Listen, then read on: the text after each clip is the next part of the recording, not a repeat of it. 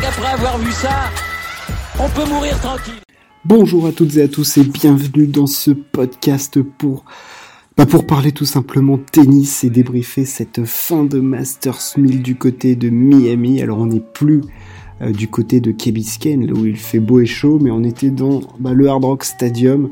Euh, c'est assez spécial de voir un Masters 1000 se dérouler dans un stade de football américain, mais bon, euh, voilà, hein, les Américains ont quand même leur propre vision du sport et du marketing. Mais on n'est pas là pour parler de ça, on est là pour parler de Carlos Alcaraz et d'Igaz Giantec, euh, faire un petit focus sur ces deux jeunes de 18 et 20 ans qui sont en train d'exploser aux yeux du monde. Alors ils avaient déjà bien bien marqué leur territoire mais là, ce qui était intéressant, c'est de remarquer que ce tournoi marque l'éclosion finale euh, des deux jeunes talents euh, purs et qui, je pense, vont être générationnels et on va en prendre pour quelques années de ces deux grands champions parce que bah il y a plein d'éléments qui nous font penser que ces deux athlètes vont rester longtemps au sommet ou du moins vont y être pour quelques années.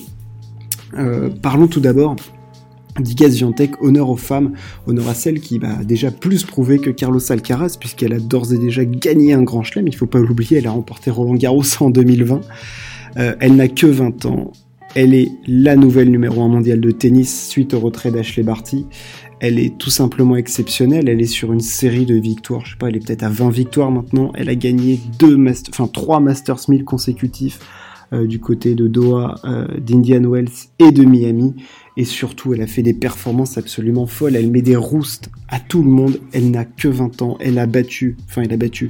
Elle a explosé Naomi Osaka en finale euh, de ce Masters 1000 de Miami. Et, franchement, ce qui frappe avec Liga Ziontek, au-delà de ses victoires et tout, c'est vraiment la maturité, la sérénité, le travail mental, le travail technique, le travail tactique qu'il y a derrière. Elle semble au-dessus du lot.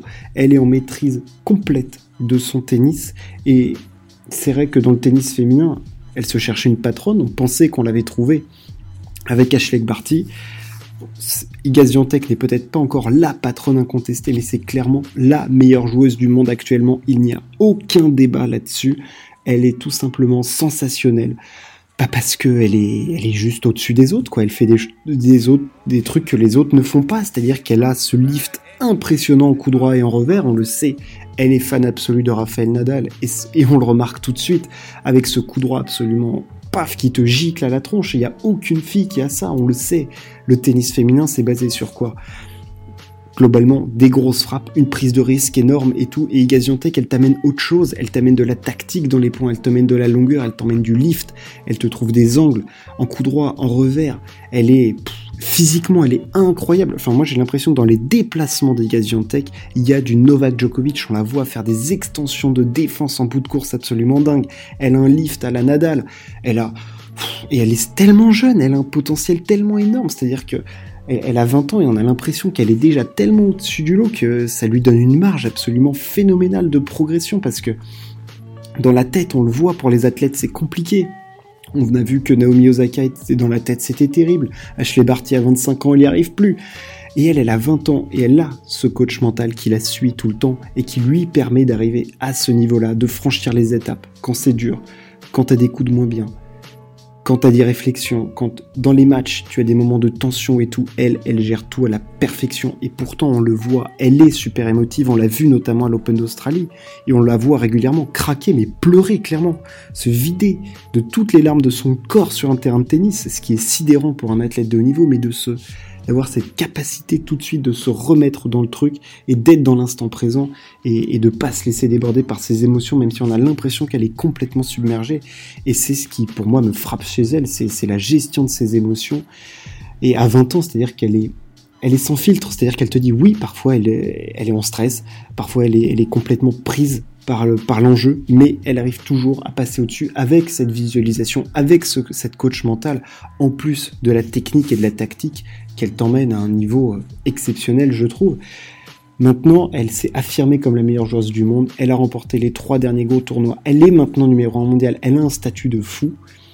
Et ce qui est bien, c'est que elle a cherché ce statut. Elle est allée le chercher en ayant des grosses victoires. C'est-à-dire qu'elle n'a pas eu cette place de numéro 1 mondial. Oui, certes, Ashley Barty n'est plus là, mais enfin, je veux dire, Iga depuis euh, deux mois, c'est, euh, elle est bien meilleure qu'Ashley Barty. Enfin, je veux dire, c'est sensationnel ce qu'elle fait. Il y a personne qui la touche. Elle met des roustes à tout le monde. Enfin, je veux dire, je crois qu'il y a 15 sur les 20 derniers sets qu'elle a disputés, il y a qu'une seule fois où elle, elle perd plus de 5 jeux, elle met, elle met des 6-0 à plus quoi savoir en faire. Enfin, elle est, elle est en mode Steffi Graf, quoi. Elle est à tout simplement 20 ans. C'est, c'est juste sensationnel. Donc euh, ouais, Igaz euh, en plus quand on sait que la terre battue c'est sa surface forte, franchement ce n'est que des belles promesses. Alors à voir qui sera la prochaine joueuse à la battre. Hein, on voit notamment qu'il y a des joueuses euh, extrêmement performantes quand même en ce moment, du Annette Kontaveit, du Paola Badosa, Simona Alep est aussi de retour. On voit que Naomi Osaka quand elle commence un petit peu à se remettre mentalement, bah tout de suite les résultats s'enchaînent.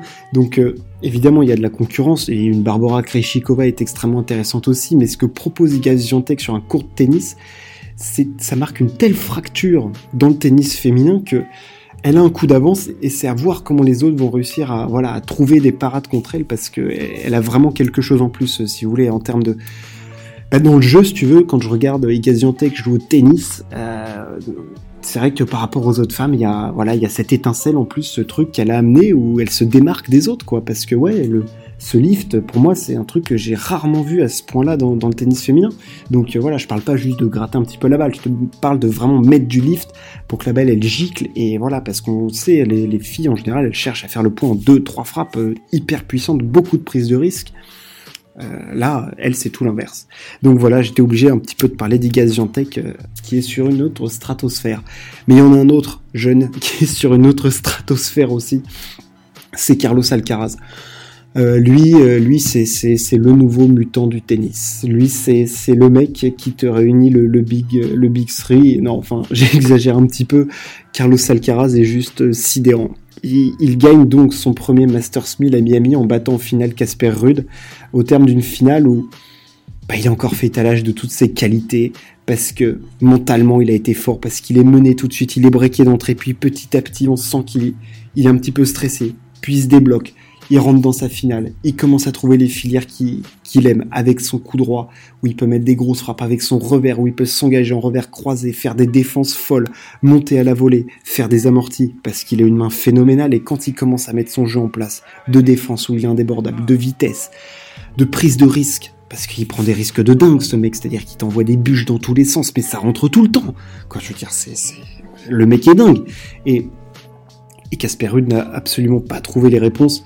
Et Carlos Alcaraz en plus vient conclure pour nous montrer toute sa panoplie. Il vient chercher le titre en faisant un service volé. Enfin, lui qu'on considère comme un mec de fond de cours. Enfin, il a tellement de qualités. Enfin, on les a remarquées depuis longtemps. Il a des qualités mentales folles pour revenir dans les matchs, pour s'accrocher. On l'avait vu face à Rafael Nadal et Indian Wells. Pour s'accrocher, pour revenir, pour gérer la pression de ce service, pour sa première finale de Masters 1000, la gagner, aller la chercher très fort, très très très fort. Euh, dans le jeu, on le voit extrêmement solide. Alors bien sûr, il y a des axes d'amélioration. Parfois, je trouve votre service, il est un petit peu irrégulier. Parfois, il se précipite un petit peu. On l'avait vu face à Rafael Nadal. Euh, en tactique, parfois, il y a quelques erreurs. Mais ce qu'il fait déjà sur un terrain de tennis, faut pas oublier que ce mec-là est maintenant 11e mondial à 18 ans. Enfin, je veux dire, les stats qui sortent d'Alcaraz en ce moment, on le compare à Rafael Nadal 2005. D'accord? Il faut se rendre compte de ce que c'est. Le mec à 18 ans est 11e mondial. Alors oui, pour l'instant, il bat des top 10 et tout ça. Il lui manque juste une victoire référence face à Djokovic ou à Nadal. Mais fondamentalement, c'est tout ce qui lui manque. Parce que depuis deux mois, mais il, est, il a un niveau de jeu, euh, il est top 5. Enfin, je veux dire, il joue mieux que Tsitsipas, il joue mieux que Medvedev, il joue mieux que Zverev, il joue mieux que Berrettini.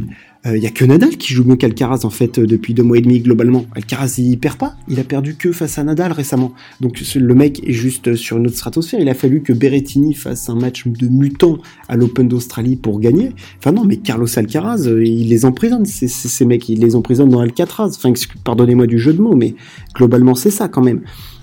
Donc là aussi, on est en face d'un phénomène de précocité, de précocité mentale, de précocité physique, parce qu'il faut voir le mutant que c'est physiquement, c'est-à-dire qu'il est déjà, mais il est développé, enfin à l'espagnol quoi, à 18 ans c'est déjà un taureau, euh, et c'est un phénomène quoi, il n'y a, rien à dire. Euh.